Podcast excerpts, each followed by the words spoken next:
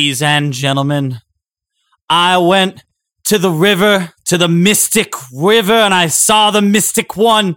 And I looked upon the mystic one, and I saw many heads. And in the many heads, I saw the most electrifying podcast in sports entertainment. And the other head was the most listened to podcast in sports entertainment. And yea, I saw they were the same.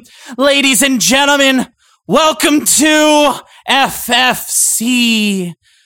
I am your host, Damian Ellinghaus, accompanied as always by loyal sycophant and lover of all things spooky and dark, Ryan Doyle. Hail. Oh, yes. Yes. As above, so below. Welcome, ladies and gentlemen. Welcome, welcome. Um, How are you, sir? I'm doing a okay.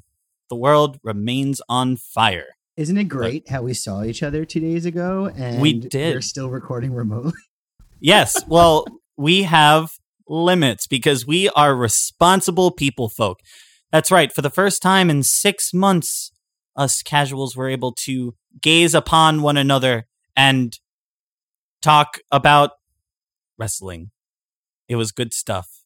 It was good. It was it was bordering on great stuff. You know what else is good stuff? Uh so uh yeah, now a a thing happened today. Wait, you uh, you missed my setup there. D- What was your setup? I said, you know what else is good stuff, right?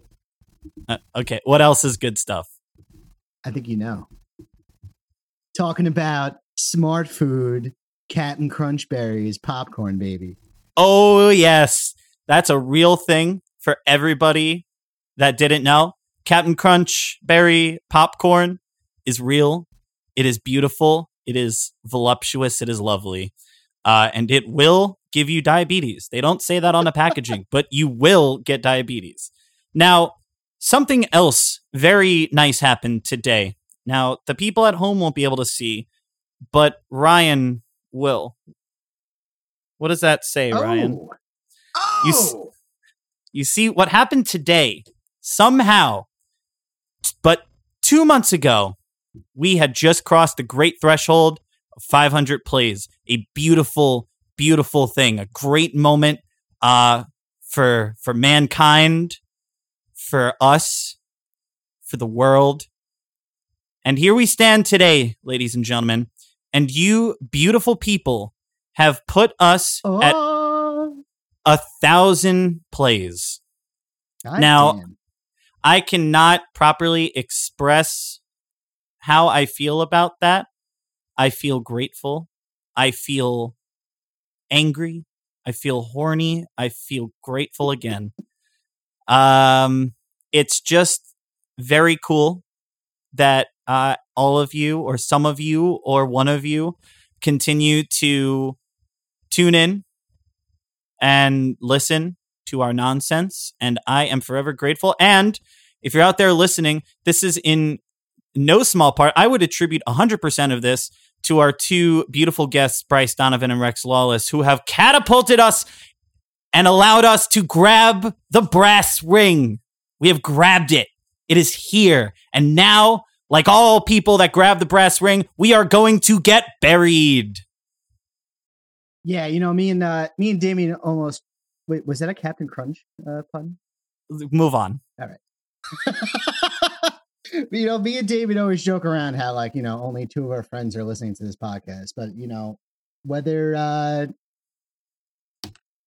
whether it is one or whether it is a thousand, we appreciate every single one of you, especially to our fans in Oakland.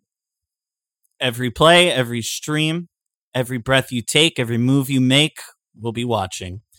Um, and so we join you here today, and we are going to talk about some things that are going to make everybody squirm and be uncomfortable. And you're going to say to yourself, boy, it feels like they should have just saved this for Halloween because this feels like a weird time to do this. But there will be continuity. Okay. But first, Every day is Um, fucking Halloween in 2020. Every day is Halloween. Every day is horrifying and worse than the last. And if you look at it, uh, every day we're going to die. So it feels appropriate. So, but yes, we we got together. We watched SummerSlam, but it was a big weekend for wrestling. Uh, we had NXT Takeover 30, 30 takeovers. Now that is is is something pretty remarkable. I got to think if you were first, you know, watching NXT back when it debuted in what was it 2015, 16? Yeah, man, it's been that long already. 2015. I mean, it, it's incredible. Five years later, here with 35 years, 30 takeovers. Um, there was some cool stuff that happened. There was some stuff that I am not particularly happy about, but Takeover was on. Yeah, let's give uh quick shout outs to Pat McAfee, man.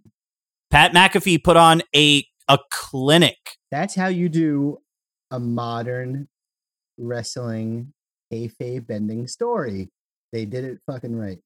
100% and Pat McAfee even went out and he he threw a little bit of shade, he a little bit of a little bit of shade was thrown at the SNL guys um, for WrestleMania and their thing against Braun, which not entirely their fault. You know, uh, SNL really didn't promote WrestleMania at all. It was yeah. kind of all WWE, and it was like two kind of weird people to pick, like like Michael Che and, and Colin Jost. That's yeah, Michael Che is like the most laid back guy on SNL, and then Colin Jost is just like a dummy, but he's married to um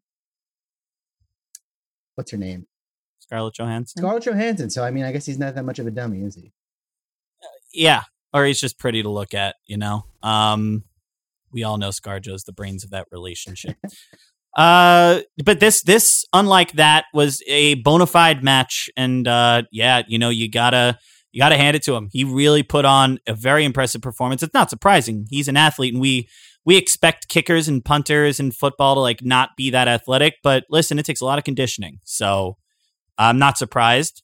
But and you know, you got to give it a, two guys that I really think deserve some shout outs from WWE's weekend of events. Definitely has got to go to Adam Cole and Seth Rollins, both of whom worked with people in their first ever matches, and both of whom really helped that other person excel. And it's no surprise. Adam Cole's been doing this for years now, even before he joined up with WWE, working in Ring of Honor, working in New Japan, working in PWG. I mean, he's always been good, but he really elevated himself ever since joining NXT. And Seth Rollins has always been one of the best workers on the roster. We were just talking about it a couple episodes ago. So, uh, but you know, so credit to them for really putting helping put on some really good entertaining matches and really helping to lift up two people that uh, you got to hope you're going to see a lot of in the future. Dominik Mysterio specifically, uh, you know, was was he sloppy at times? Sure, he's a little green, but I mean, uh, he looked comfortable and he looked at home.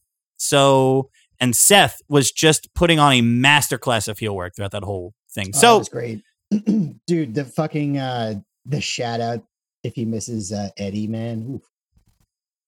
You sure it's not Uncle Eddie's, huh, Ray? Huh?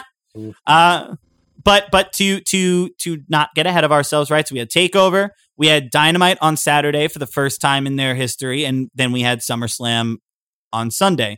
We also had the conclusion of the New Japan Cup USA uh, on what was once Lion's Break Collision and is now NJPW Strong. Um, so we'll just we'll get right into it, right? Uh, not too much to talk about with New Japan. We're building up to Summer Struggle. We're building up to the start of the King of Pro Wrestling title tournament. Um, and it's promising to be interesting. So, how they were doing it, I mentioned this before that uh, each match is going to have its own stipulation. And so, for example, for Okada and uh, Yujiro Takahashi, Yujiro wanted a lumberjack leather belt match. So you would have had Chaos and Bullet Club surrounding the ring with leather straps, which I actually think would have been pretty fucking cool. The Americans overwhelmingly voted for that, but the Japanese were very much into Okada's idea, which was a three on one handicap match between Jado, Gedo, and Takahashi versus Okada. That's what won out. That's what's going to happen. You know, I uh I never really like thought of it Japanese matches don't really have a lot of stipulations, do they? No, Like- I think about it all the time. Because honestly, like only a few years ago, they had their first ladder match with Michael Elgin and uh, Kenny, right? Yeah, and um speaking of Kenny, one of the first triple threats that I've seen New Japan do in a while was when Kenny was uh in his reign. One of the two title defenses I think he had was against Cody in the middle of the Bullet Club split and Kota Ibushi. So yeah, they really don't do a lot of stipulations that often. Um They don't really need to. I mean, it almost just goes to show how much of an Americanized thing stipulation matches are. I'm just Yeah. surprised with with the company that they've had over the years. You know, especially like Stan Hansen or any of the Funks who like you know originated. I mean, of course, they have Japanese Japanese death matches with you know, but you know, just like in the regular setting of like All Japan Yeah. or New Japan, they just they're straight to the business there. Well, and it really it really showed like when Moxley had his Texas death match against Lance Archer and Lance what would prove to be I think Lance Archer's last match in AEW um when Moxley got back the US title. I was I remember watching and being like, "Boy, yeah, this this almost feels out of place, doesn't it?" Like I, you really you really don't and it's funny considering how often Japanese how often like New Japan and Japanese wrestlers utilize weapons. And I feel like it has a lot to do with the fact that like the refereeing is very different. So like in the States, you have to put that emphasis on like if the ref sees you hit someone with a chair, you're gonna get you're gonna get disqualified instantly. So it's used, I think, a lot more as like a gimmick. Whereas in in New Japan, um, it's more like admonishment and it really depends on the match and the person. You know, like Evil routinely does his little spot with putting a chair on your head and then using another chair to hit it like a like a baseball. Uh, Suzuki loves chairs, so like I, they're a lot looser with the rules in that regard. True. Um, so maybe that's why. But uh, yeah, it's it's also we're also talking about one particular promotion. Uh, DDT, for example, uses I- I do this every time. No, DD, you had it right. No, I did it again. every time, every time. DDT, they do gimmick matches all the time, but that's kind of part of their comedy. Okay. Is like they're constantly doing wacky gimmick matches. Uh, but like I don't watch Noah or All Japan enough to know whether they do more of this stuff. I just like New Japan doesn't really do a lot of it. Um, but before we continue, uh, I'm realizing I'm talking about getting ahead of myself and Getting a little parched there, but a little, a little thirsty, getting a little parched. Uh, so why don't we take a quick break to talk about what our beverages are for today? would you like me to start? I would like you to start. I am all discombobulated today. Well, it is Monday, Tuesday, Wednesday, whatever it is. Who cares? Time doesn't matter Yep. anymore. Anyway, so I have uh, a nice ghost selection again, quickly becoming one of my favorite spots. Uh, right now, I got on deck Ambition is a Dream, the double cream ale. It is a 8% ABV bad boy. And it's nitro brewed, so you know it's going to be goddamn delicious. And it's brewed with banana, peanut butter, and a little bit of lactose, baby. It's very tasty. And I I have a selection from a local brewery, Fifth Hammer. Fifth Hammer located in sunny Long Island City. This is the Relative Clarity Pineapple Habanero West Coast IB, IPA. It's a 7.2% boy with pineapple and habanero. And I have had this before, and it is a spicy. So let us crack. And sip. Ooh, yeah Oh, that's good. it it kicks you. This one really kicks you right in the throat. It is. Sometimes you have spicy beers, and it's really like not. It's it really hangs in the back of the throat. well, it's like either unbearably spicy to the point where it's like you're just drinking hot sauce, or it's it's like very mild. This is. It's got that really nice kick that habaneros gives you. It just punches you in the back of the throat. Um, gives you a little bit of a tummy ache, but then you keep on pressing. In any event that I remain parched, I also have a little juice bomb by Sloop. oh, can't go wrong there. Well, I just wanted to uh, mention because of spicy beers. Um, friends of the program, Diana Yoga, last year came out with their own beer at the Brewers Collective uh, out in Bayshore, on Long Island. And honestly, it was like the perfect representation of like a quote unquote spicy beer. Uh, it had habanero and a couple other spices in it. And it was like almost like a pale ale. Hmm. And it was quite delicious. I do hope if you guys are listening, please make another run of it again. Very interesting. Um, yeah, my favorite spicy beer uh, that I've had is probably Boone's Brew by Barrier, which is a great like Thai chili style ale. It's one of my fiance's favorites. Uh, okay, so spicy beer. Now we return to spicy puroresu. So, so yeah, New Japan's really just gearing up for summer struggle. We got the King of Pro Wrestling tournament, and today is the 25th. So, I actually do believe that we will probably be seeing that happening tomorrow. I believe Is it the when it's baseball stadium show? that is I, I don't know if all of these shows are going to be at the baseball stadium but yes the, it is no so it's going to be Korakuen Hall but the main one where like naito goes against evil that'll be at the that'll be at the um, baseball stadium And then we got the G1, right? the G1's coming up, baby. So, yeah, so actually, you know what? It might be happening tonight or technically right now. So, you're going to have Okada versus Takahashi in a handicap match. You're going to have Sho and Sanada. So, that's very exciting. And that's, I think, going to be a submission match. So, you're going to see the uh, cross arm breaker against the cold skull. You're going to have Bushi versus the Master Thief, Toriano, uh, which that's going to be a two count contest. Um, and I think that's going to be really great. So, ba- so it's only one, two instead of one, two, three. That'll probably be great comedy. Uh, Satoshi Kojima versus El Desperado, um, an old school legend, former IWGP heavyweight champion. I think at least four times against Despi. Um, neither of them get to use their finishers, and then you got some tag matches. Um, so that's going to be starting. I'm looking forward to that. That all, of course, builds up to um, Taiji Ishimori versus Hiromu Takahashi for the uh, IWGP Junior Heavyweight title. You'll have um, the main event Naito versus Evil for the double championships. Uh, and what I think is going to be uh, probably the match I'm most excited for, aside from maybe the juniors match, uh, Suzuki versus Shingo. That shit is going to slap. Uh, so I'm excited about that.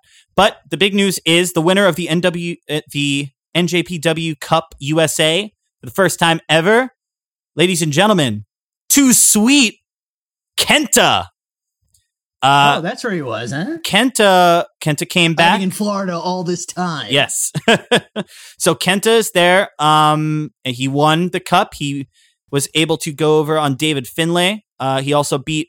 He he had a, a solid three matches.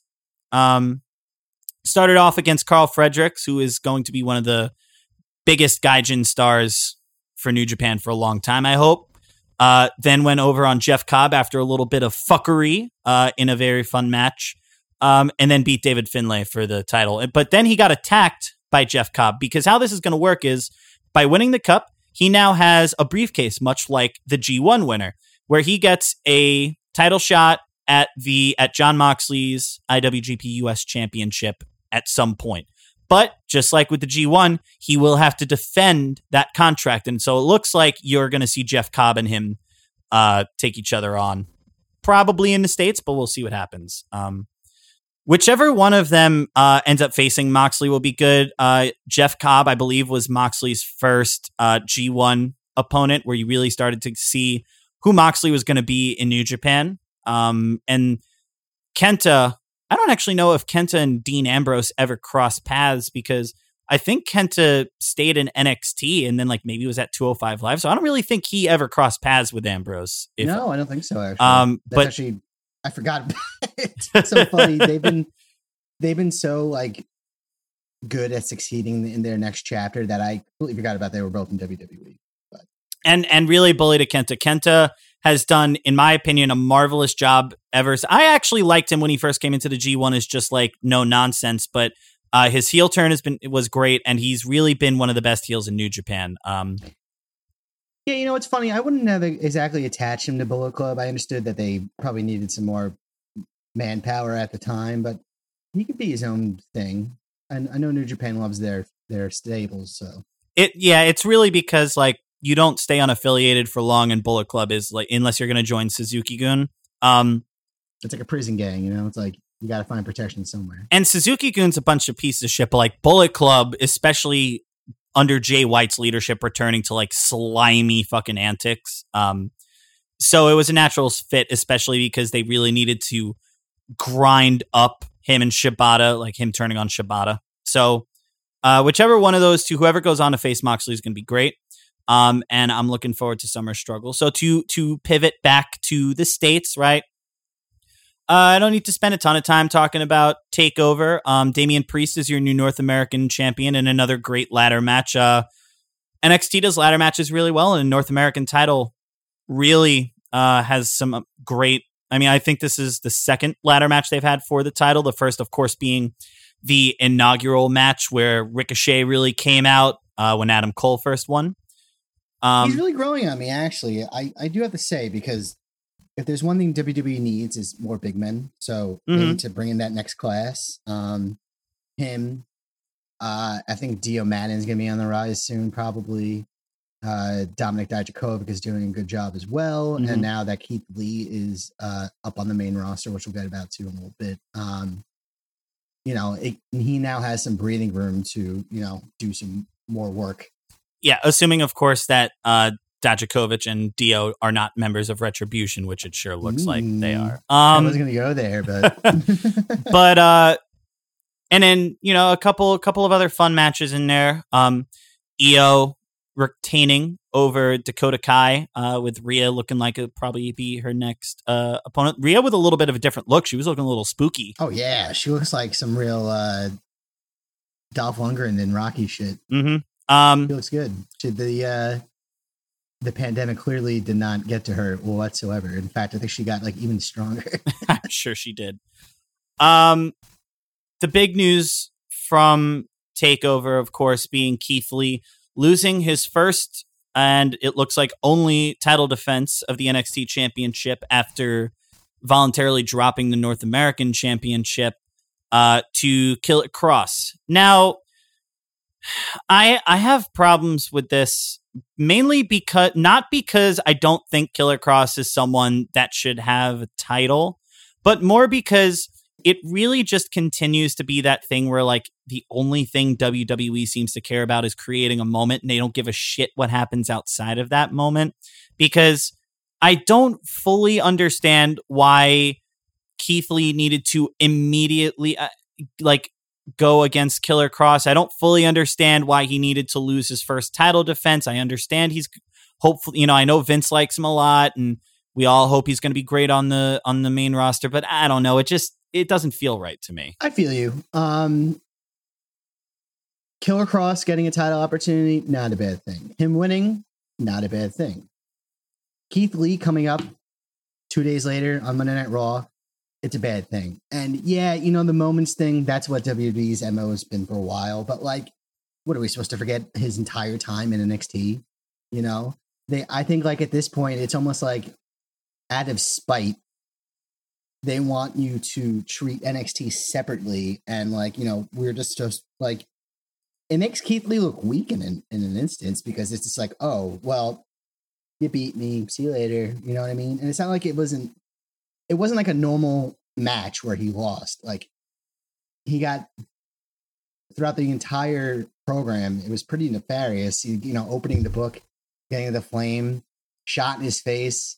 You know, it looked like he was not only beaten, but he was also, you know, uh, abused to a sense. But you know, yeah, that's what I have a problem with. It's just like nobody's gonna forget it, dude. So I mean, it's one thing if he, you know, this was, uh, he tried to get a rematch with, Kross and didn't win, and said, okay, you know what, I'm gonna go try my shit up in WWE. But Yeah, Yeah, especially because like uh, you know, it's like I said I just I don't get it. And you're coming off of Adam Cole's historic like 400 plus day reign as a heel and Keith Lee gets to be champion for what, a month, maybe 2 months and then immediately loses it to another heel.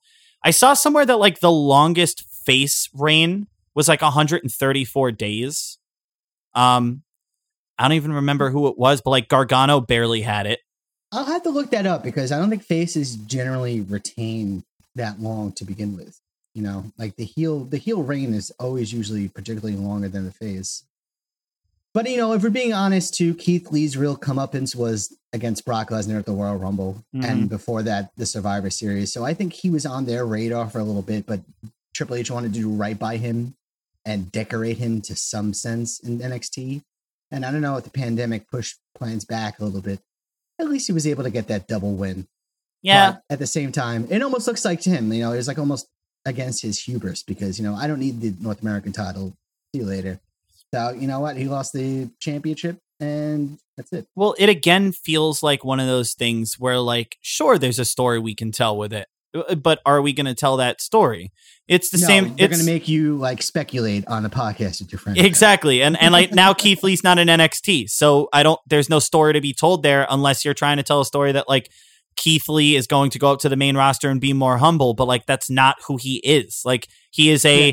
Cocky, confident face, and it's what makes him likable because he's a kind of rare breed of like face that'll beat the ever loving shit out of you and take no shit and like gloat and brag, but also be respectful. Like it's just not a, a character that WWE really likes to have around. It's the same thing with like Kofi, you know, Kofi dropping the belt to Brock in two seconds. Yeah, there's a story that could have been told there. And there's a story that they started to tell for two seconds. But uh, you know, ultimately it's not a story that went anywhere and it's not a story that ever actually got told to any degree. So it's it feels like a moot point.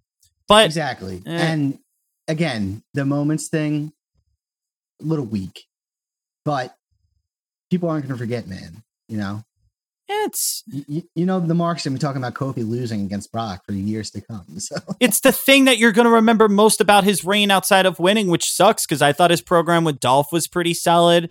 Um, his program against Randy was like kind of the start of Randy's really great character work. So I don't know. Mhm. It's but it's, eh, you know, like is what it is. So it was it was a, it was a fun show though. It was it was good. Um, what has been some of your favorite takeovers over the years? well, New Orleans was a crazy one. Oh, with the five way ladder match. Yeah, I think right. That was the one with the North American Yeah, match. that was great. but that's also Gargano tapping out Ciampa in the unsanctioned match, and that was when Aleister Black won the NXT Championship off of Andrade. Um, you had that crazy triple threat between the Undisputed Era authors of Pain and uh, Dunne and Roddy, which I think is, and that's when Roddy joined UE, right? Mhm. Um, so that was a great one. New York, obviously, last year, um, was an absolute masterpiece. Um, again, the Gargano Adam Cole match where Gargano finally gets his win, gets two two out of three falls match.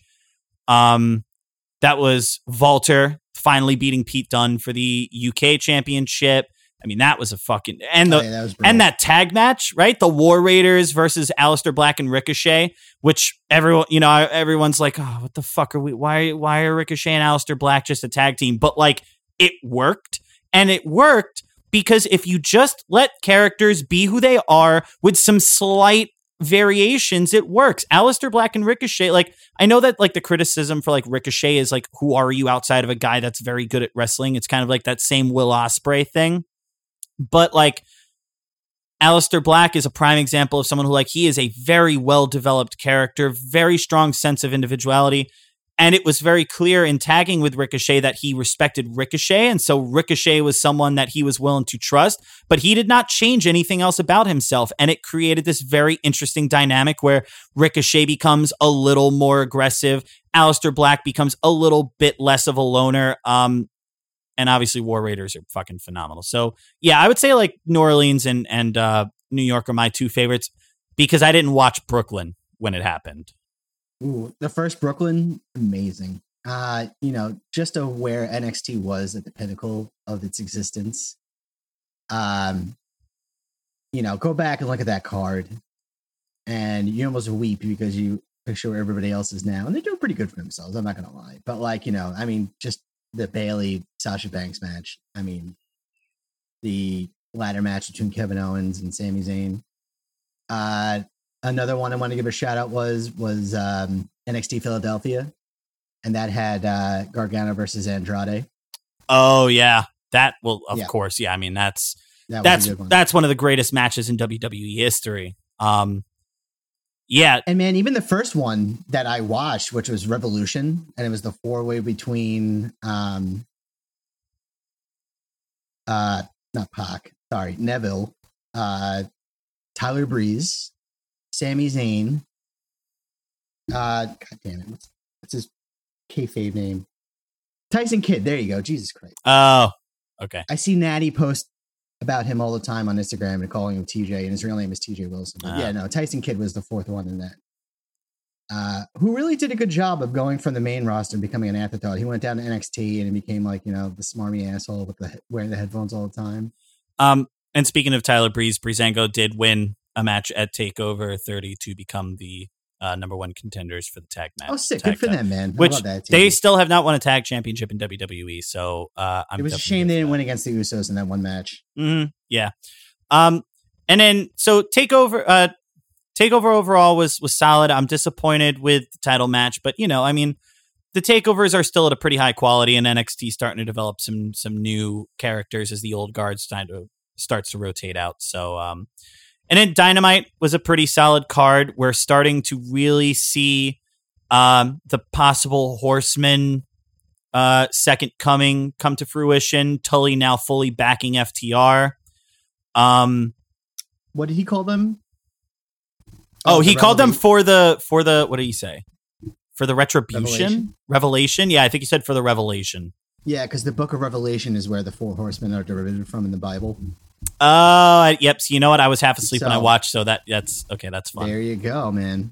Um, and the Horseman is going to tie into our our our main segment today. So, but another major, two other major things that happened. Um, the Elite took on members of the Dark Order and won. Uh, but Kenny really snapping at the end of the match and just like beating the shit out of one of the members of the Dark Order, and really sh- like continuing to show this ruthless side of him and I'm not watching Being the Elite because it's like a little more than I can follow right now.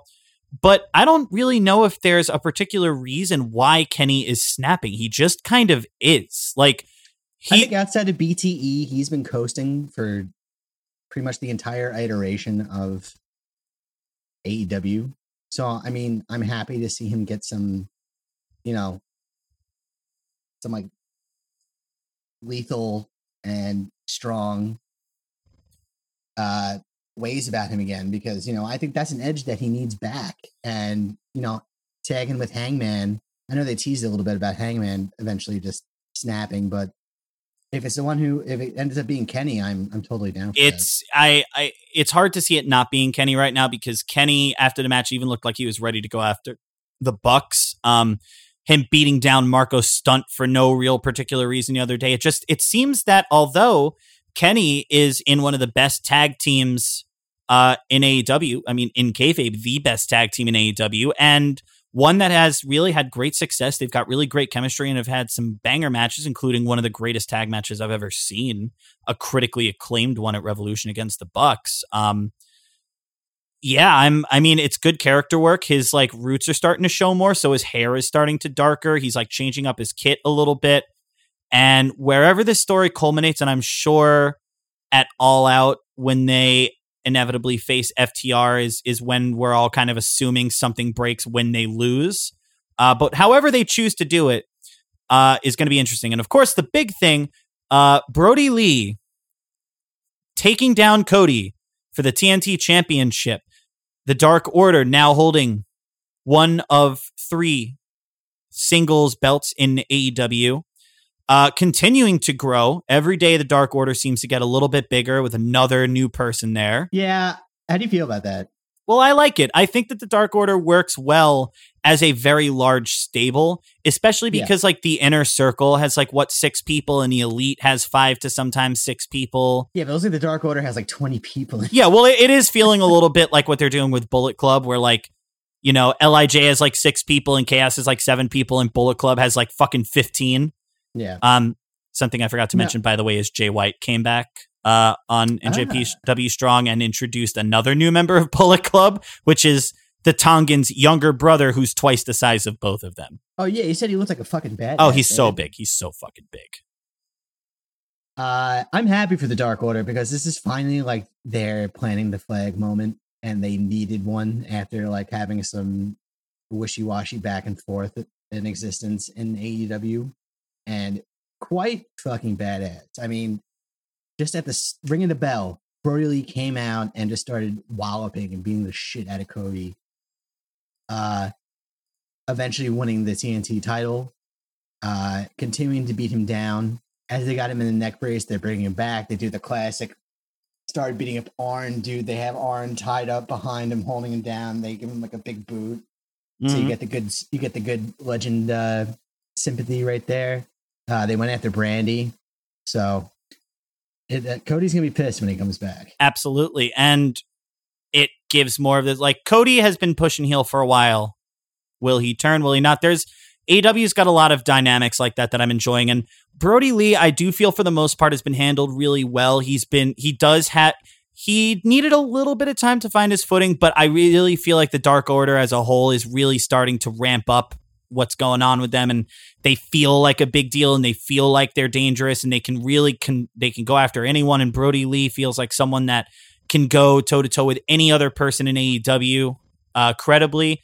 Uh, he's great talker, you know, and after he won the championship, talking about how we did this. So he's really, the gimmick is working and it took a little bit of time for everyone to hit their stride, but they are, they're hitting it at the right time. There's a lot of interesting storylines going on. And something interesting, this is the first singles championship that Brodie Lee has held in over five years. The last time he held any singles gold was the Intercontinental Championship back in 2014. God, it's been that long. It I was has. so pumped when he won that belt, dude. I thought he was finally gonna get a push, and then And then he did not. um, so Dynamite got a lot of good stuff happening. I think they're going to be on Thursday this week. Uh, yeah, hey, well. and you know, Saturday night is generally a dead night of television, and you know, not to do the whole rating shit, but I mean, Dynamite did good. They were the fifth most watched show on a Saturday night. That's yeah, they they pulled. They pulled. You know, the the point remains that they clearly They will. have an audience, and they they the audience is sticking around. yeah, you know? they retain who they have in similar numbers, so their baseline is very high. It's a good thing for wrestling overall. Uh, and then SummerSlam, right? I'm not going to do a full recap on SummerSlam, but SummerSlam overall was was pretty solid. Um, like I said, getting to watch it with another person next to me was definitely a lot of fun. Um, I think the Thunderdome looks like fucking trash. Ryan disagrees with me.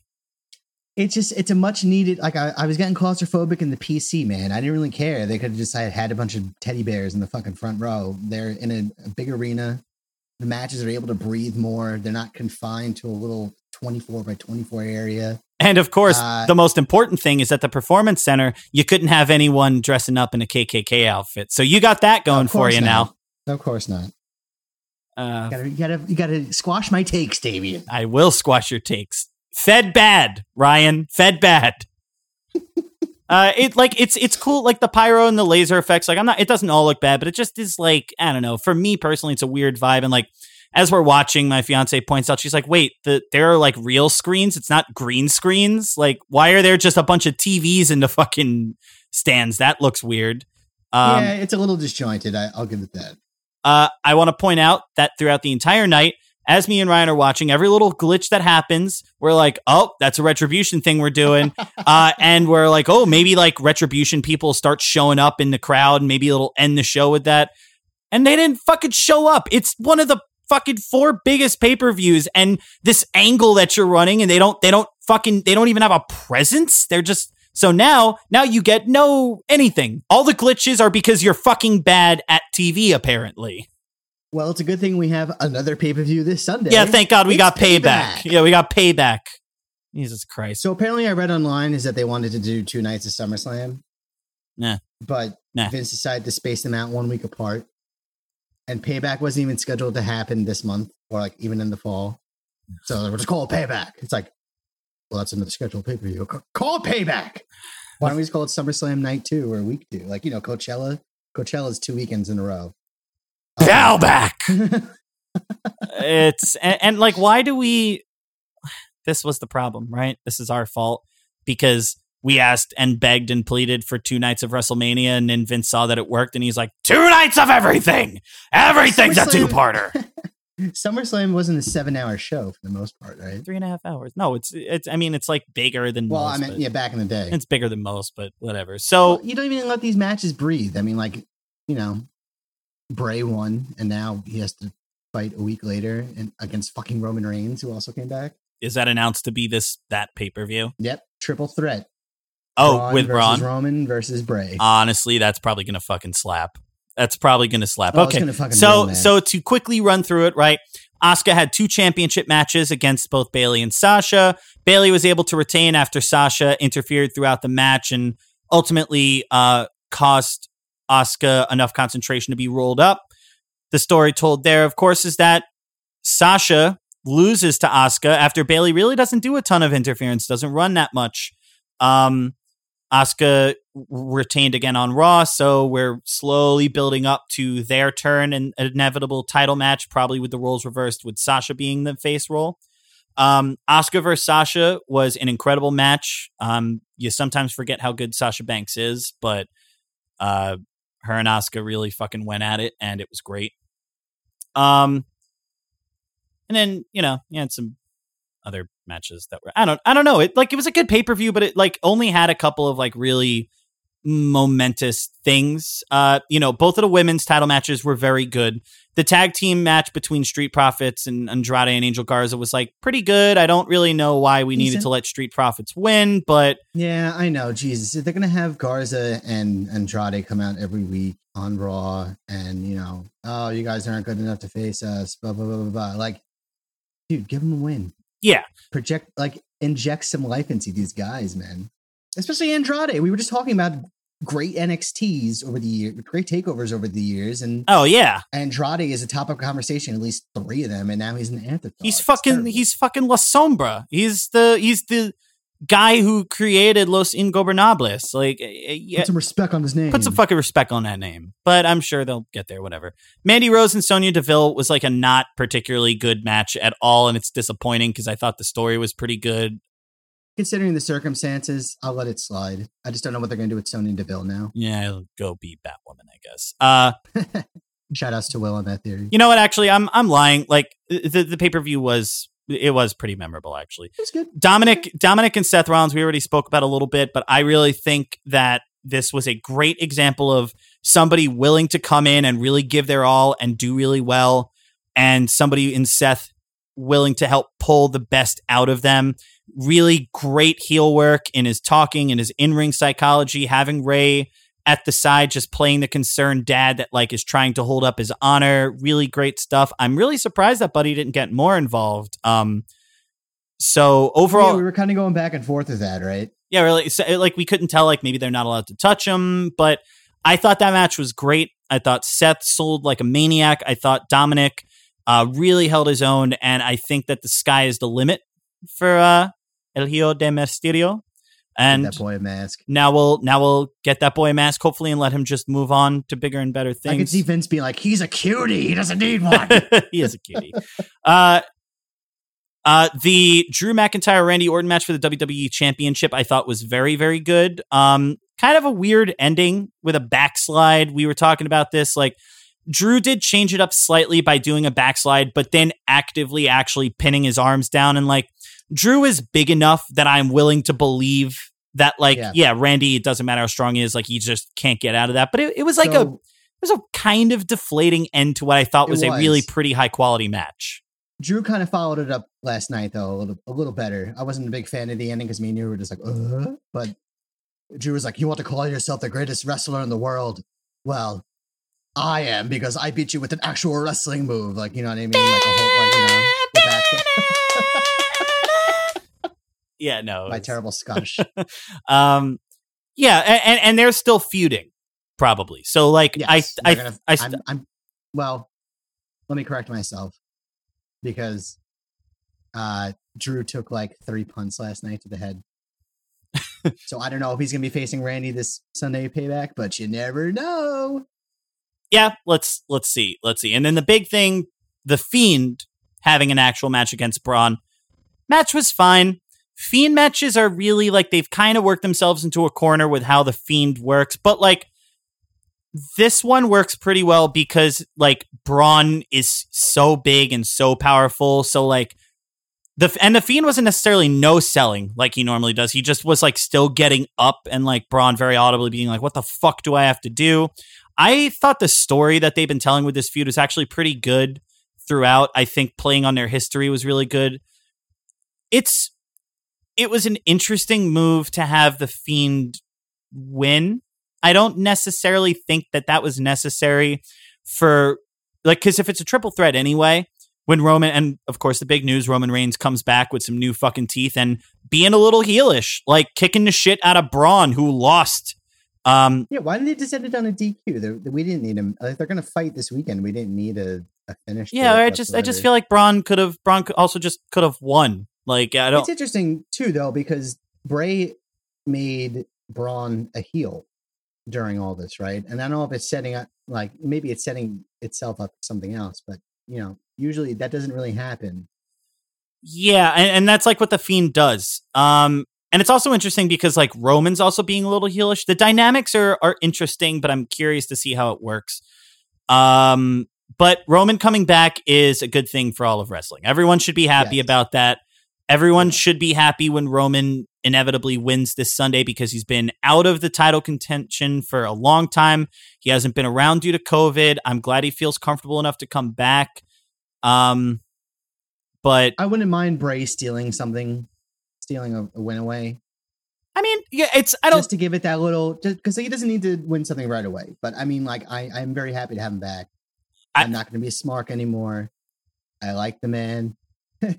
Well, if, but I think I think just to extend the storyline a little further, they could they could do something. Like well, I feel like if you want to extend the storyline further, have Braun win, have Braun win, okay. and like right. pin the Fiend or, or, do something, and then have the match be Roman and Braun because that's the feud that put Braun over. It would be some really good, and I appreciate that we're continuing the long term the long the long term storytelling of Roman and Braun just fucking hating one another. Yeah, you pointed it out to me. I was like, wait, why is he attacking Braun? He's like, he fucking hates. He fucking him. hates him. He fucking he like flipped an ambulance with him in it. And like I, their at Nassau Coliseum, by the way, their feud was phenomenal, and and so it's a good thing. And so this leads us into our main segment, which will maybe be a little shorter than others, but a little quick thing I wanted to do. So we see the fiend, right? And like I said, this is the fiend returns uh for this feud, right? Prior to this, it was both Bray Wyatt, the fiend only coming at the end of the Extreme Rules match. Uh started back in Money in the Bank when Braun faced regular old Bray and beat him. But then Braun kind of slowly if not necessarily turning full on heel, like definitely being deranged and just being so singularly focused. That's a great way of putting it. Deranged. That that seems to be what the fiend does. Is he just makes you so obsessed with what you can do to defeat him that you lose sense of self. That's what happened with Seth. That's what happened with the Miz. Uh, you could argue that's what happened with Finn, and that's what's happened with Braun. Uh, so you know, Braun wins the first match against Bray, and then at Extreme Rules, spooky antics happen, and Braun gets uh, drowned and then doesn't show up for a month. uh, but the Fiend emerges from the swamp afterwards, and their feud culminates this past weekend when the Fiend again proved to be too much for Braun as he has done throughout his reign. And so in doing this, he has now surpassed his original spooky self in title reigns because he is now a two-time Universal Champion. Uh, he was only ever WWE champion before that as uh, cult leader Bray and he has cemented himself as the spookiest character in the realm.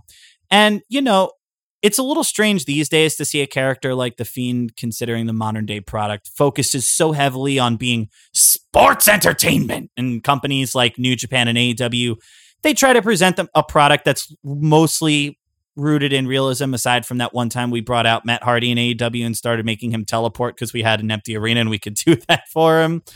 uh, but it's easy to forget that wrestling has always kind of been dominated by these types of larger than life characters. And back in the golden ages of wrestling past, larger than afterlife characters as well. So tonight, I want to talk a little bit about spooky characters in wrestling and kind of like other how otherworldly shit fix fits into these largely realistic, if not like overblown cartoonish versions of real life, right? So wrestling has always had time for villains of like seemingly comical evilness and deranged psychopaths. And, you know, it's part of the reason why wrestlers like Jake the Snake or Killer Kowalski or the Horseman have been so instrumental to the rise of like the modern day heel. You know, there's not a guy in the locker room anywhere that isn't in some way influenced by someone like Ric Flair or Tully or Jake the Snake or Bruiser Brody or guys like this, you know.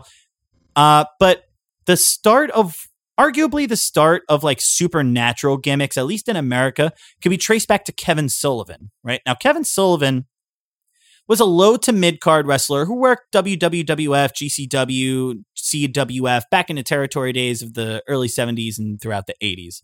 Uh, and Kevin Sullivan was fine. He was a fine wrestler, but he, he wasn't nothing really to write home about necessarily. Um, that is until 1982, when in CWF in Championship Wrestling from Florida, uh, he turned into the Prince of Darkness.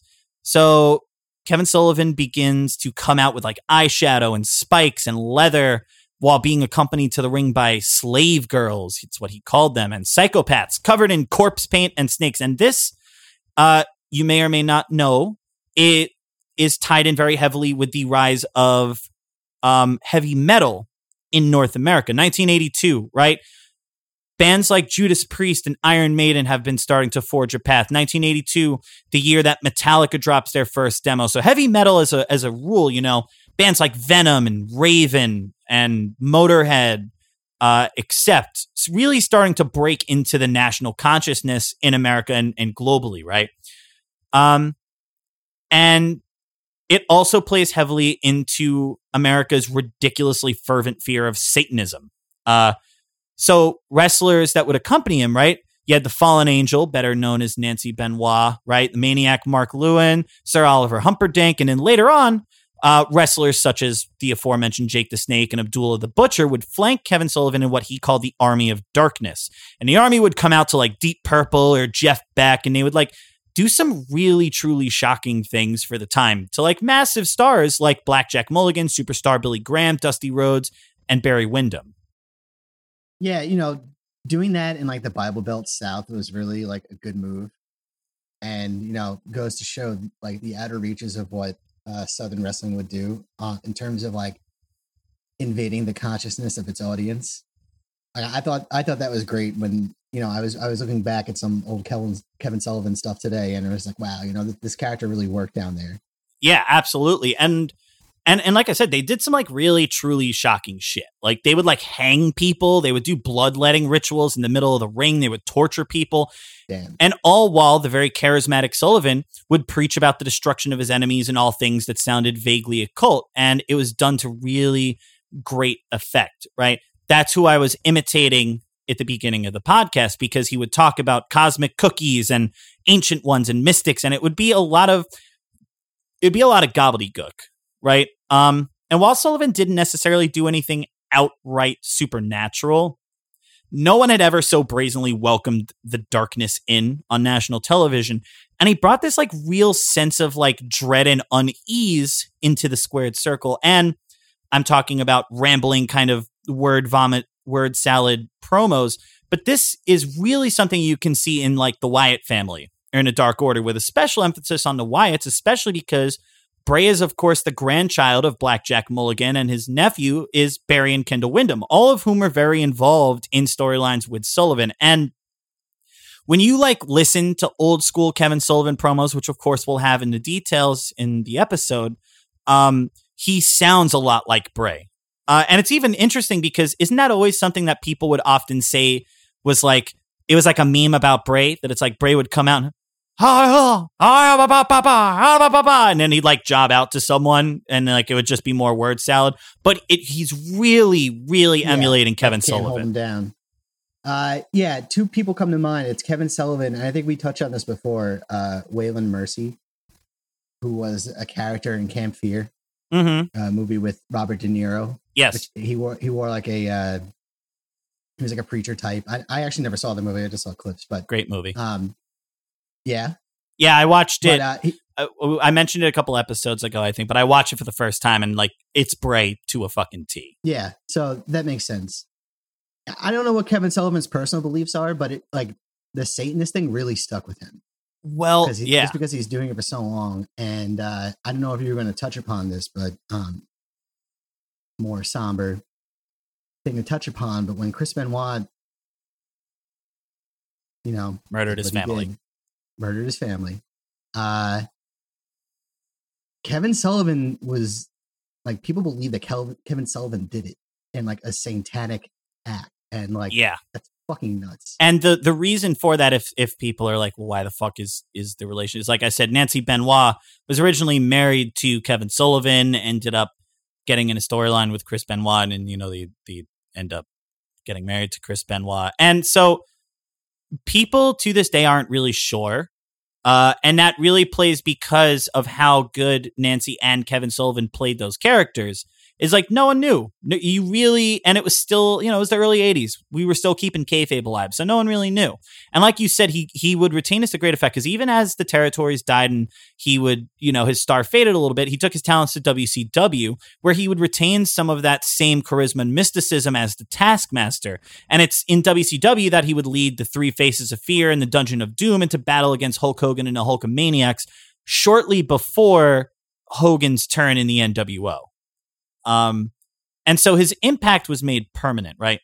And it only amplified from there as we very soon after, of course, got the granddaddy of spooky himself, the deadlift dead man, the American badass himself. You done it now, the Undertaker, Mark Calaway. Now, it doesn't matter whether you're a casual, whether you're a lifelong fan, right? We probably don't need to tell you who the Undertaker is. But the important things, right, of course, is that he debuted in the late 80s for WWF. And like I said, we don't need to go into his whole history, but throughout the 80s and early 90s, Ryan, what do you feel made Taker such a what made him the phenom? Well, it was just his ability to incorporate like mysticism about him and just doing some things that you know other wrestlers weren't doing at the time. I mean, point being, in kayfabe, the man is dead, so Yes. you cannot kill what is already dead. And you know the fact that you beat him down and he would do his sit up, and you know in, in earlier days he'd bring out you know the Raven with him and stuff like that, or the was it the Crow? It's probably a Raven. Aren't they aren't they the same things? I don't think so. Okay. I mean, they are they are assaulted. Both they they are both associated with the cult. But uh, you know, he was like an Edgar Allan Poe poem come to life, and you know, it only got more and more ridiculous. You know, he he, he can incorporate lightning into his act, and of course, we would be mistaken not to mention his cohort in Paul Bearer. Yes. Now, like I said, right? Again, Paul Bear, another one of those kind of larger in life figures that really transcended wrestling in general. Um, but the reason that Undertaker, right, the the reason that he's kind of the central figure you have to talk about, no matter where in the world you're talking about it, is Undertaker, right? Kevin Sullivan was a psychopath. He was a maniac. He was a cultist. But Undertaker was like straight up supernatural. Paul Bearer carrying around an urn said to belong to him. Undertaker murdering his whole family and burning down a funeral home as a child, summoning lightning, disappearing, summoning druids. I mean, The Undertaker was a bona fide horror movie villain. And this ties into like, that's what wrestling was in the 80s and 90s, right? And that's, he found himself in this perfect era where that type of cartoonish character work was just starting to be on the phrase, but Undertaker was so dedicated to his craft and Paul Bearer so good at at booking and and figuring out storylines, they were able to keep that longevity throughout their entire career. Um Yeah, and even like credit to WWE for establishing lore with parts unknown because you know that was originally Death Valley, but you know they did bill him eventually from parts unknown, and also to other mystical figures such as Papa Shango. Uh, Ultimate Warrior was built from parts unknown, mhm. which he didn't really kind of hinge on. I mean, he also had like some I want to call it supernatural powers, but he definitely had some like I don't know, like powers that were bestowed upon him to make him insane and you know just absolutely balls to the wall. But uh, you know, especially with Papa Shango, because people may know him as the Godfather these days, but you know, back in the day, like that was a pretty uh mysterious character himself, and you know, really, you know, shook people. Mm-hmm. And um trying to think of some other ones too. Well, Vampiro was around there, right? Yes. But and so so we're gonna we'll touch on some more because right, Taker. Well, before we get into this next part, right, just real quick, right, because we're we're talking about America, but across the globe, the Great Kabuki, uh, a masked monster who hid scarring from the burning hot coals of a match that were wreaked into his face. He was wreaking havoc across both the land of the rising sun and throughout the NWA, and he was the first person, arguably, to use what was what is known as the Asian Mist, right? A demon spray that seemingly came from the bowels of hell themselves. Uh, the Great Kabuki would be given a son in 1989 in the form of the Great Muta, the once proud Keiji Muto, legendary star of the 80s and 90s uh, in New Japan Pro Wrestling, had been twisted and torn into a monstrous demon who inherited his father's mist, as well as taking Muto's moveset and making it more aggressive and more sadistic, with Great Muto having no qualms in cheating, torturing, and meaning to achieve his goals. To such an effect, right, that Muta is one of those characters like the Fiend, where just fighting him seems to be enough to pull something out of you, right? His matches with like Shinya Hashimoto, for example, like Hashimoto always showing a little bit extra violence when he's going against Great Muta. But the thing that I think most people who know anything about Great Muta would would know is in his feud with Jushin Thunder Liger, when the the torture and the attacks led to a breaking point in the middle of the match where Muta tears off Liger's mask and reveals someone that looks startlingly like him. This horrifying corpse paint dripping black blood off of his face, turning into the Kishin Liger.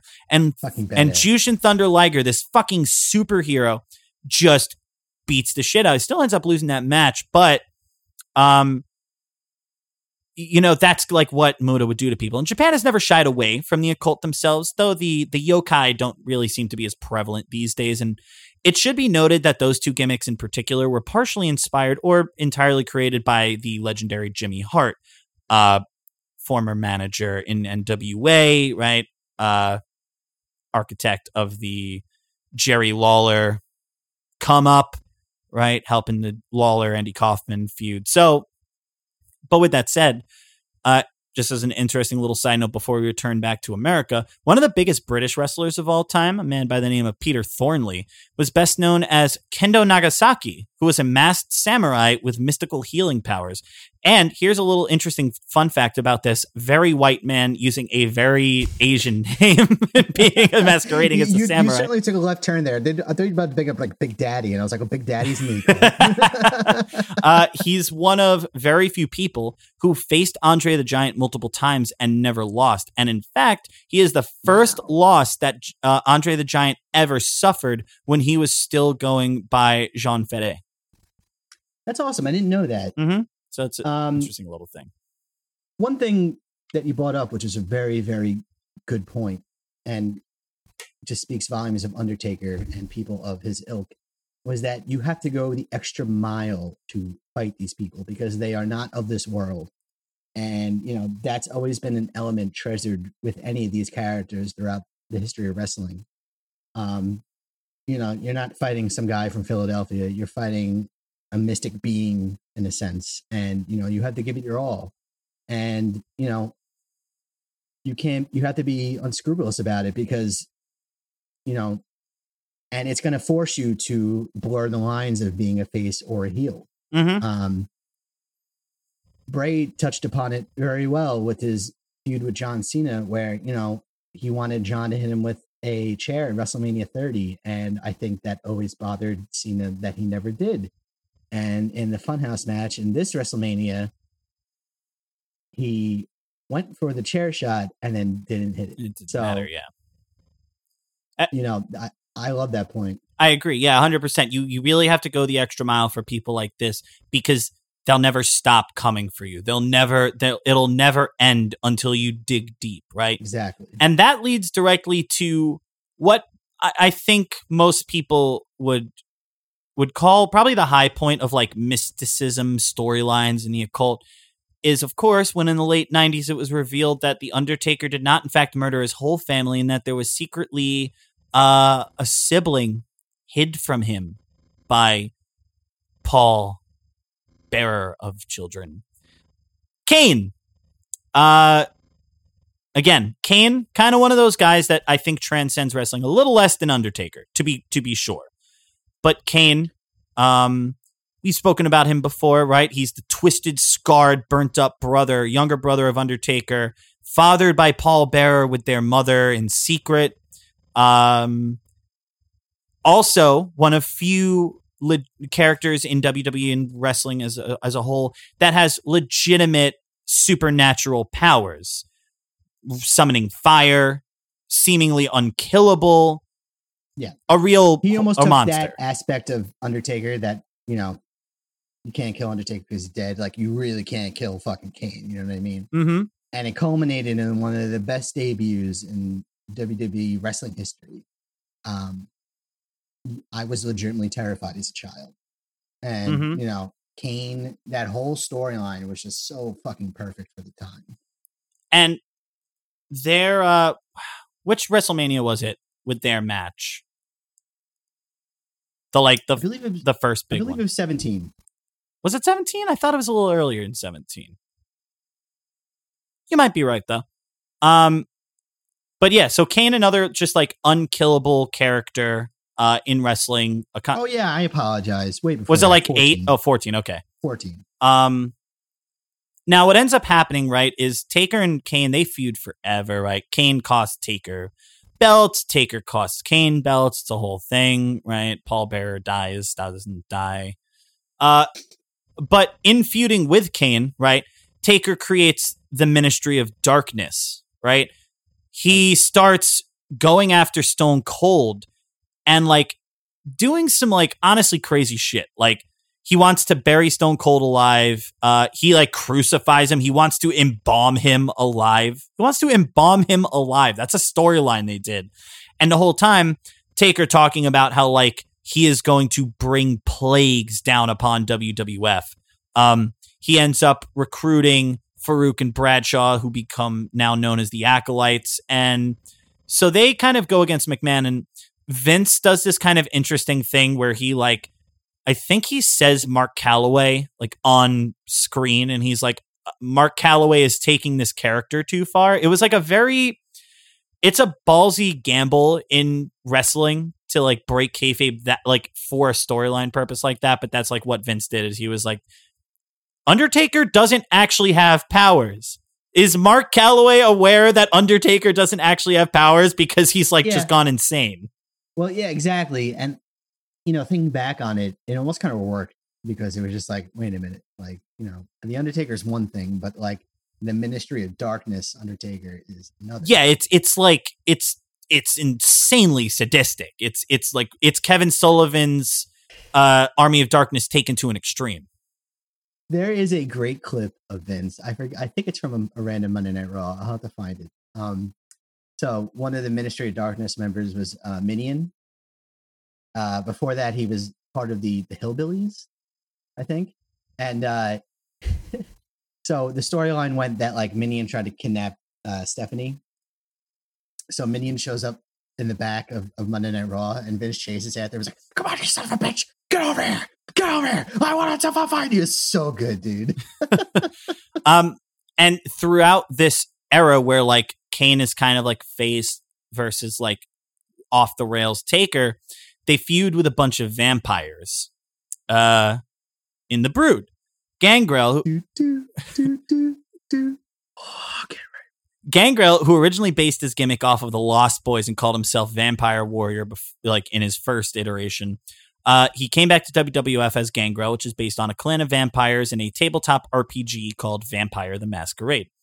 Uh, Gangrel not quite as supernatural in antics as Undertaker and Kane, but he would come out to a ring of fire. He would drink a goblet of blood and spit it into the crowd. And he would recruit Christian and Edge. And so they were like legit vampires. That's how they were presented. In fairness, commentary would sometimes just say they were like goth.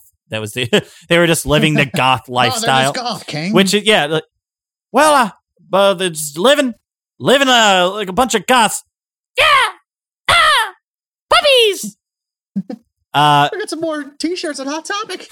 so they would feud with the ministry before eventually joining them. Uh, but they like served as whipping boys throughout the ministry's feud with Vince and the corporation.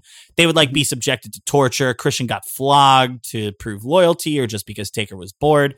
And ultimately, this is, as you may or may not recall, the feud where the higher power is introduced as this mysterious druid figure who's running everything and it was supposed to maybe be Christopher Daniels and then it ends up being Vince. So it's this weird like Emperor Palpatine thing where like Vince orchestrated the entire thing himself for reasons I don't know if we ever fully did whatever. It, it goes away. Um it's very interesting that WWE is so like especially these days like at the end of the attitude era like they're so kid friendly they're so everything's to sell action figures and shit. But like they really love occult figures. Like they really like doing that. It's it's Mhm. it's weird. It's almost like an old trope at this point. Um and so like these days, right? You don't the fiend that's why well, that's what makes the fiend so interesting is like the fiend is kind of a thing that like you don't do in wrestling these days. It's just that era is gone.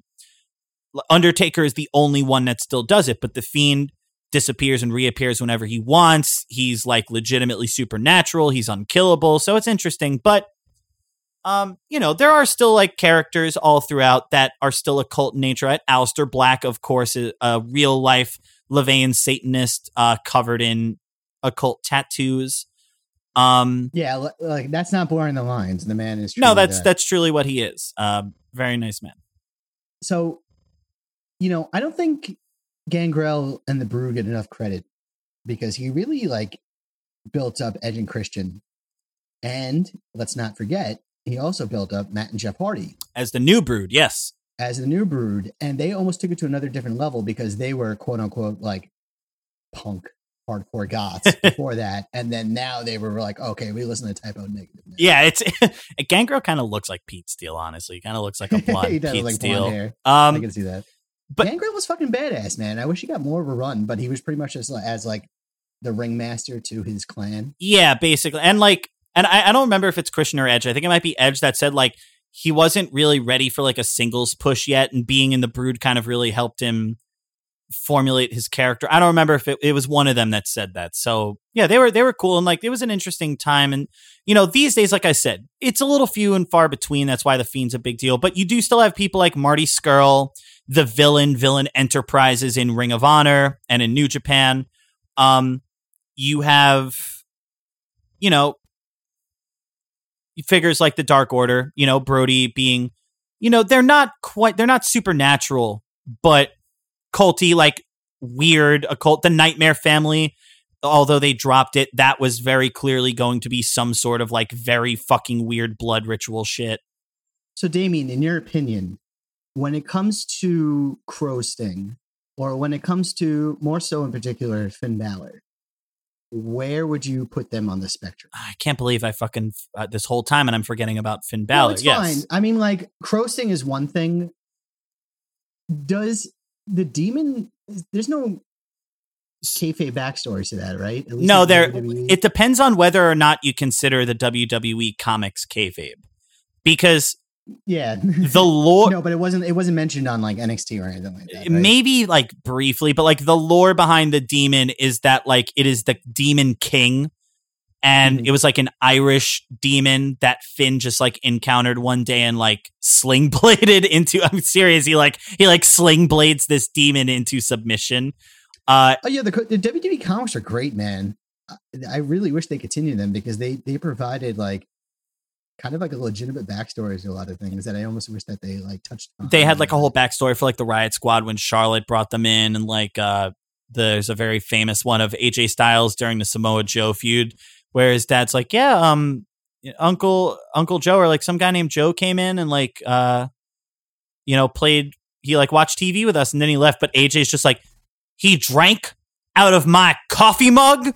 And his son's like, yeah, Uncle Joe like uh, hung out and like hung out with mom. And he's like, he drank out of my coffee mug, my special coffee mug. That some bitch. Um, so I would say Crow Sting further on the like just your gothic. Like he wasn't really spooky. He was just like he was like a kind of movie tie-in for WCW. But he was almost like a means to an end, right? yeah, it was it was just Sting getting beaten and berated by NWO and feeling like he got turned on by uh Luger, right? Was his partner at the time. Yeah. And just Oh, getting turned on by everybody. by yeah yeah the b- course by being turned on by the fans and just like yeah a means to an end like i'm alone or i'm for myself the demon king finn Balor is definitely a little closer like he's like a, a he's like a boogeyman type situation where you don't quite know like you want to think this is just like a face paint weird thing but like there's just enough weird shit and like the demon is harder to take down than finn and towards the end of him using that in WWE, the moveset did start getting different, most notably in his last match, I think, as the demon, power bombing Bobby Lashley. So, like, Mhm. as time went on, the demon definitely did become like more aggressive and stronger than regular Finn Balor. Um, but yeah, they're still they're like callbacks without needing to commit to an actual, you know, that's it's much more akin to like a Great Mood or a Kishin Liger thing, where it's just like this is my dark alter ego. Um, Yeah, and well, Liger was kind of presented more so as like an alien, right? yeah, You would say. yeah, yeah, for sure. And then like the most the most notable now would have been Broken Matt because, like I said, like he like has kayfabe like teleportation powers and like summons fire and shit. But It's funny because Matt almost portrays like this Victorian ghost within.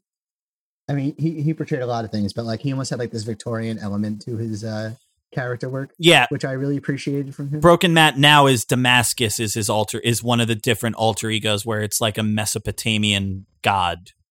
Um, Yeah, I think he always kind of alluded to it that, you know, he was always he didn't call it Damascus at the time, but he was the spiritual being that uh invaded the vessel of Matt Hardy.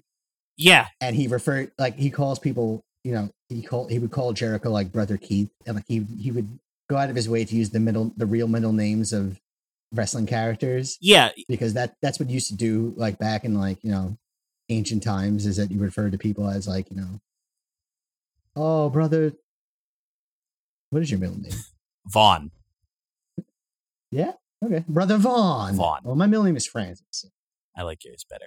Um, yeah, I would say like Broken Matt and Ring of Honor was one of the last like prior to like alongside the Wyatt family, like actual legitimate like this is you know the Lake and reincarnation is shown to actually have powers, and Ryan has a head canon that uh when Bray Wyatt was thrown into the Lake of Reincarnation. That he became imbued with it, and that's why the fiend changes people, which I personally really love as a theory for why characters change after facing Bray.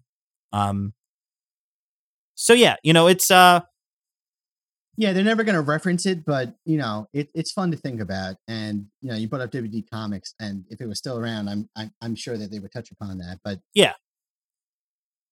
I love it. You know, and especially and like you know, it keeps fucking me up because you know everybody says WWE is not smart enough to keep going with this. But characters change when they face Bray Wyatt, and this is not a one-off. This has been going on for a solid year now.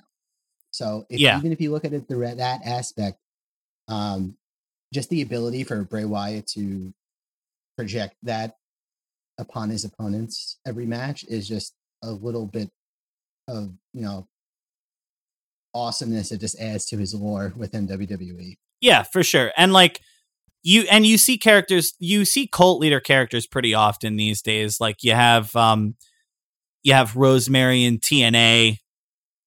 Um you know, you have Marty Scurll. So like that's pretty or common. even uh, Abaddon, Abaddon, yeah, and uh, the new ba- she, she was fucking badass. Abaddon, yeah, in in AEW. So you you see it a lot. So um, you know, just a just a little interesting look into like the his like it's it's one of those things about wrestling where it really kind of is all about presentation. You know, WWE sometimes borders in almost cartoonish levels of things they do. So you're like, what the fuck is happening? Right. But Mm-hmm. there are people like Bray Wyatt who, for the most part, really know how to draw that line between what can and can't be taken seriously in the scope of this reality. Um, and like, you know, b- the fiend hasn't done anything that you can't chalk up to a regular human, but there's like just enough that you're like, uh, is like something wrong here. And Undertaker remains the only character that really does out and out like this is shit that should not be able to be done by anyone. Fucking Right. so, uh, you know, it's it's interesting, and I I like the fiend for what he is, and Bray does have a good mind for this, and it's it's cool. It was cool in doing this to see that there is an, a reason for it with how Mhm. prevalent Kevin Sullivan was in his family's careers. Yeah, no, this is a great subject that you brought up. And, you know, amongst the culture wars of today, as we touched upon in previous episodes, go check it out, how heavy metal is interwoven into wrestling. Uh, you know, back in the 80s, it was a big deal. Um, one thing that comes to mind is the story of the West Memphis Three, where, Yeah. you know, it was a pack of three individuals. Pack. Uh, uh, very famously, Damien Echols is the name that you might recognize the most from it, who were just, you know, they were teenagers who listened to heavy metal and, you know, they just happened to find themselves on the wrong side of the law. And these men went to prison and on death row. And they were primarily primarily implicated for the fact that they listened to bands such as Judas Priest and Iron Maiden. And you know, these days you look upon those bands and you're like, my dad listens to them. Like, what are you talking about? Yeah. But like, you know, you almost had this stigma attached to you if you listened to this particular brand of music back in the day to where the point that, you know, you could go to jail over it. A hundred percent, you saw it all So- over. Yeah. Um, No, I'm sorry. What were you saying? well, you, you saw it all over. You know exactly right. In the like the West Memphis Three is in that '80s and '90s height of, and it it also is like as America became more and more tied into evangelical thought and and Mhm. kind of dogma as people like Ronald Reagan really bring that into every aspect of government it permeated down to the rest of society with viewing this you know Nancy Reagan uh people like her Tipper Gore um just going after metal and punk and and alternative looking things um and so that's why Kevin Sullivan was able to play to such great effect. And it's why, like, we look at stuff now and we're like, eh, whatever, it's fucking silly. But, like, you know, it was fucking edgy for the time. And yeah, it was a big deal at the time. Man. and to not to to not miss one crucial thing, of course, right, to tie it all up, uh Lucha Underground did like a shit ton of like occult mysticism things because it was like a TV show. Like Pentagon was like a fucking demon lord and uh you know, like Lucha yeah, that was like the, almost the whole thing about it, right? Is that they were fighting in like this ancient Aztec temple, and they had to summon all these gods and Yeah. mystic and yeah the you know. base the the big faction was like the disciples of death so like i th- I really wish that took off more than it did. Because it, yeah you know, it was kind of goofy, but they did have good elements about it. And then even though it turned out that like they weren't paying their wrestlers, you know, I think, I think within like the wild west of like indie wrestling four years ago, if you even want to call it that, like they had a niche, they had a place, they could have done something with it. They just got a little, little more fun. i mean there i know people like my buddy john moran uh if you're listening hi john uh john routinely talks about like the first season of lucha underground he like loved like lucha underground kind of scratched an itch for people that there are people that want to watch wrestling, but they're like, fuck it, no reality. Make everything cartoonish levels of violence and fantasy. And like Lucha Underground scratched that because it was very clearly like a TV show. It's listed as a TV show with like big overarching stories and like like plots that all tie together. So like yeah, it absolutely had a niche. Um so as we as we begin to wrap up here on our spooky spooky podcast here. Uh, Ryan, do you have a legend killer for us today?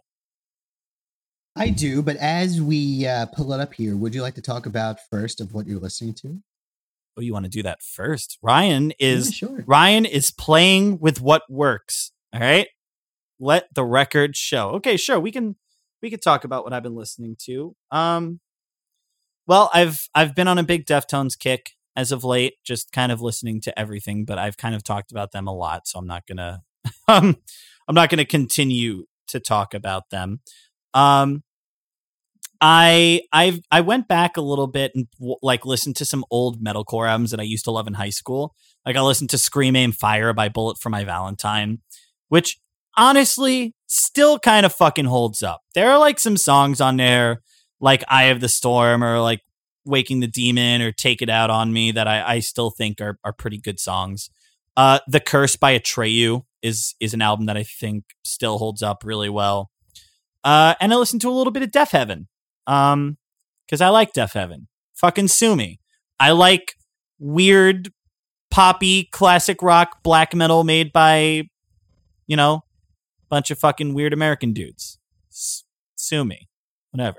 Deafheaven's fucking awesome, dude. Everyone can go fuck themselves because they have this hipster label attached to them. Um Uh, Sunbather, great fucking album. Roads to Judah, great fucking album. Uh, when I first heard Dreamhouse for the first time, goddamn, that was uplifting, and you know, it's like, wow, it's almost black metal presented in a major. Yeah, key. it's it, that's literally what it is. It's black metal in a major key. Uh the two other things that I will give special shout outs to. Um so when I was a, a, a tiny tot, I was eight years old, my parents were obsessed with this one album by Alice Cooper uh, that came out in the year 2000 called Brutal Planet. Brutal Planet is so Alice Cooper needs no introduction, right? Uh, but if he needs an introduction, uh, whatever you think Marilyn Manson is, Alice Cooper did it first. That's the whole joke. he is the godfather of all of that. And if you really want to even go more so than that, he's the godfather of the stage show in modern American music. And you know what? It's apropos actually that I bring up Alice Cooper as we wrap up a episode about spooky things because Alice Cooper, there's a guy that in the 80s, fucking 90s was like decapitating himself on Yeah. stage, like a very fucking great, man. very elaborate, elaborate show on stage. Um, so you know, you know him as as uh, no more Mister Nice Guy, School's Out, you know, Poison, eighteen, but I wanna be elected. uh, but what makes him really, what makes Brutal Planet so interesting is it happens in two thousand, and it is like this very dark industrial album with like extremely overt religious tones. It's very like biblical, but it really because Alice Cooper is is very very religious. He like was credited with saving Dave Mustaine's life from drugs. Probably why Dave Mustaine is also such an evangelical. Except whereas Alice Cooper stays out of politics outside of saying that he doesn't think musicians. yeah, at least Alice didn't go that far with things. Alice Cooper says shit like I don't think musicians should talk about who they support for politics, which makes me give some pause. But like, he's not Dave Mustaine being like, "Where's the birth certificate? Where, where's the, where's Come on, the, Obama. where's the? Where's your birth certificate, man? Hello, Brock. Meet the new Brock." um, but like Brutal Hey. Planet was this like very fucking heavy industrial album that Alice Cooper made that like really fucking rips, and I expected it to sound very dated, but it is good, and I recommend everyone listen to it, especially if you like Alice Cooper. And lastly, um, the last album that I'll shout out is uh, it was recently the 30th anniversary of the debut album of one of the most important death metal bands of all time, Cannibal Corpse, Eaten Back to Life. Uh, Oh, the first album by the Florida Stalwarts when they still had Chris Barnes as a singer before the beautiful necklace George corpse grinder Fisher joined. Um, that turned 30 years old like last week. Uh, Cannibal Corpse fucking rules. I don't give a shit. Course. I love old school death metal. I love me. no further explanations. No needed, man. further explanations. If you like old school death metal, go listen to the 1990 album that kind of really helped put Florida on the map with that type of shit.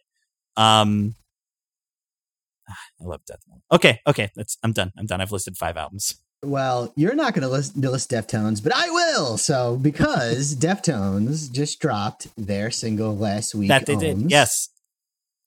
And uh, we've had many discussions on it. It's fucking awesome. Now, Deftones, after their tragic passing of bassist Chi Cheng earlier in the decade, uh, came out with two just absolutely phenomenal albums in Diamond Eyes and Koi no Yokan. Uh, to the point where they almost caught lightning with the bottle twice because if you look at it in many aspects, at least Diamond Eyes is not supposed to exist. That is true. Um, they were recording an album called Eros at the time with Chi, uh, right before he had his accident in 2008. And a lot of people say that it's kind of rumored that Diamond Eyes has tracks off of Eros as well as uh, Koi no Yokan does. But regardless, like for a band in their stature, uh, at their point in their career, where you know they they really transcended the nu metal label that they got associated with over the years. 100%. I mean, by far, they are the most successful. Like, all right, let me put it this way: amongst current music, they are, you know, way a lot suc- more successful than a lot of bands of, of their ilk of time. Oh yeah, I would. I mean, if you're talking about like d- nu metal bands that matter, I can't think of many bands outside of like Disturbed, uh, who really like only have one out and out nu metal album before they go to alt rock. Like it's like Deftones, System of a Down, and, And Slipknot. like yeah, Slipknot, like Linkin Park. System of a Down, they haven't they haven't done anything and probably won't do anything, so they're kind of Yeah. just going to exist in their own bubble. Absolutely, Korn's doing their thing. Korn's great. you know, but what happened was in that 2016 they came out with Gore, and they kind of took their foot off the pedal a little bit, so to speak, and kind of just like let Chino take the reins. And Chino's very big on 80s uh, new wave music, and they really incorporated a lot of that within their uh, album, even though it has a sick track in Phantom Bride with Mr. Jerry Cantrell. But when I heard Ohms the first time last Friday, uh, what it starts off with is just like this incredible, just like pentatonic scale and it's it's Stephen Carpenter like coming back into the fray of the band, and you know I love my Deftones when best when Chino is riding and surfing those Stephen Carpenter riffs, and it's interesting because the single is the last song of the album, but um, I think when the album does finally drop on September 25th, as soon as you listen to the entire album, you're going to circle back upon that song that you know is going to tie everything very nicely together. I'm pumped for it. Let's go. Yeah, um, it's got this very interesting, like classic rock feel in the same way that later era Mastodon does. That I thought was very cool. And yeah, uh, that's a great example. and I read a I read an interview with Chino where he was talking about how Stephen was like kind of checked out on Gore, and he says it, he's like it, there was like no animosity. Like he obviously had like a huge part in still writing the album, but like he kind of felt like it wasn't his album, and I do feel like you can hear a difference in this. Um, right. and also, ev- every time Deftones comes up, I will say it. Um, go listen to Diamond Eyes. Drop what you're doing and go listen to Diamond Eyes. It's one of the best albums of the last fucking yeah, decade. um, yeah, yeah. That that that's coming out September 25th. That's going to be great. I got time for it. Everyone should have time for it. Um, and just a couple of like local shout outs. This Friday we have a new single dropping by Leave This Place, right? So that is friend of the podcast, Ed Abramowski. Sorry if I didn't say your name right. I'm gonna hope I did. Please don't yell at me anywhere if I didn't. And uh, leader of Sclubby and formerly FX Zero, Steven. Uh, they dropped a single a couple weeks ago. Aggressive is all I can really say. Ed's a great vocalist and Steve's a very talented guitar player. So they're dropping a new single on Friday. Make sure to check that out. Resistors still dropping singles, doing their thing. Think they're still promoing for Dead Air. Uh, Modern Static Records still working with uh, Callous Daoboys on LP2. Recently on Twitter, uh, got over 700 likes on a status that said every like I'm gonna add a. So hopefully it'll be an album full of those. Um, Uh, by the way, they got over a thousand likes on that yep. So so you you enjoy that. also, let's not forget, Moontooth dropped a new single a couple weeks ago, and Six of Swords, and a whole acoustic EP. So go check that out. Yep, make sure to go check that out. Um, they continue to do great work, and uh, Nick Lee continues to be one of the most insane guitar players I've ever seen in my fucking life. Um, and we got any other we got any other local boys doing some stuff right now? I think that's it. Uh, I will give a special shout out to my buddy John Moran. He's going to be starting a YouTube series soon. Um, and his YouTube series, which I will put a link into the details whenever he drops the first episode. He actually went to Rex's show that Rex had promoted on our um, on his episode with us out Oh, in. We shit, in John. in Weehawken. And John uh, and his dog went out to see it. Said he had a great time. Said Rex was great. Came very close to meeting Rex, but then it started raining and he had to sleep in his car. Um, and was nice enough to use a little bit of transients music for the intro. So uh, Hey, look at that. make sure to link that. And uh, transients EP2 is coming along. EP2, yeah, EP2 coming along nicely. So my band. I want it, Damien. you'll I want it now. you'll get it. You'll get it. We're working with the Incorrigible Liquid Studios with it. Um, okay, so the Legend Killer is prepared. Ryan has had ample time to load it up. Let's take a look at it. Faarooq, Is that your final answer? No. An associate of Faarooq. is it a member of the nation? Yes. Focus on the tattoos and that mustache. Mm, We referenced him earlier in the podcast. is it Vampiro? Is it is Nope. is it uh is it is it Godfather? Yes, it is. Good job, Damien. We are now sh- looking at a picture of Kama, which was one of Godfather's earlier iterations, uh, aka Papa Shango, aka Godfather, aka Goodfather, aka Mr. Charles Wright. Uh, Godfather, uh, legit Golden Gloves boxer. Um, kind of, you know, he when when the Godfather gimmick came around, he kind of just took off on that and became like you know larger than life and cemented his legacy in WWE. But Godfather was one hell of a worker, man. Um, also, a famous cohort of the Bone Street Crew, which was uh, the backstage answers to the Kliq. And in Bone Street, you had Undertaker, Rikishi, uh, Godfather, Faarooq and Bradshaw, kind of like you know, like the real boys in the backstage, and you know they weren't going to get into that petty, pretty Kliq shit. Wrestler's Court. Wrestlers court, of course. Make sure to bring a bottle of Jack Daniels because that's pretty much what the ultimate payoff is. So just give Undertaker booze because you're in trouble. You're in trouble. Uh, let the record reflect that I got that right in three guesses, Oh yeah, And- my man. and all it my took man. was for me to guess the completely wrong person uh, the first time. They look kind of alike, you were though, close, right? You, They don't were- you were close. You were close. Somebody give me a feel like it was the facial hair. Um, Yeah, it was. I don't know, whatever. It was. fucking face blind. Okay, cool. That's that's better than I usually do. I will take that as a win. There you go. Um all right, yeah, so I think that is our episode here. Um we are continuing strong, doing our absolute best.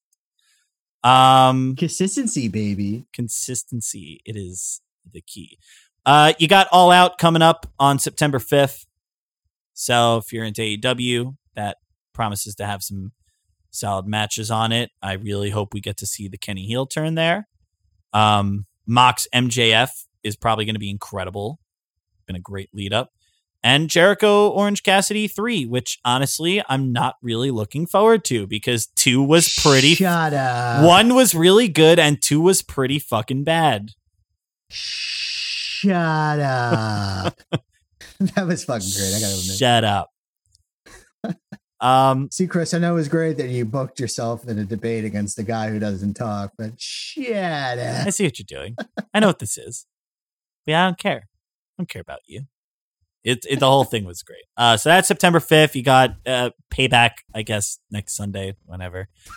Dynamite Thursday and Summer Struggle happening today and tomorrow, leading up Hell yeah. leading up to the good stuff. Um, yeah, that's what we got, and uh, we hope that everyone out there stays safe and humble. And I hope that everyone gathers their family around and enjoys a nice goblet of blood and just fucking murders your goddamn neighbors. Go out there and ritual sacrifice your heart out. And blast Crystal Mountain as you're doing. Blast Crystal Mountain. Okay. Uh, so for Ryan, for myself, this has been the most electrifying, must listen to podcast in sports entertainment. This has been if, if, see.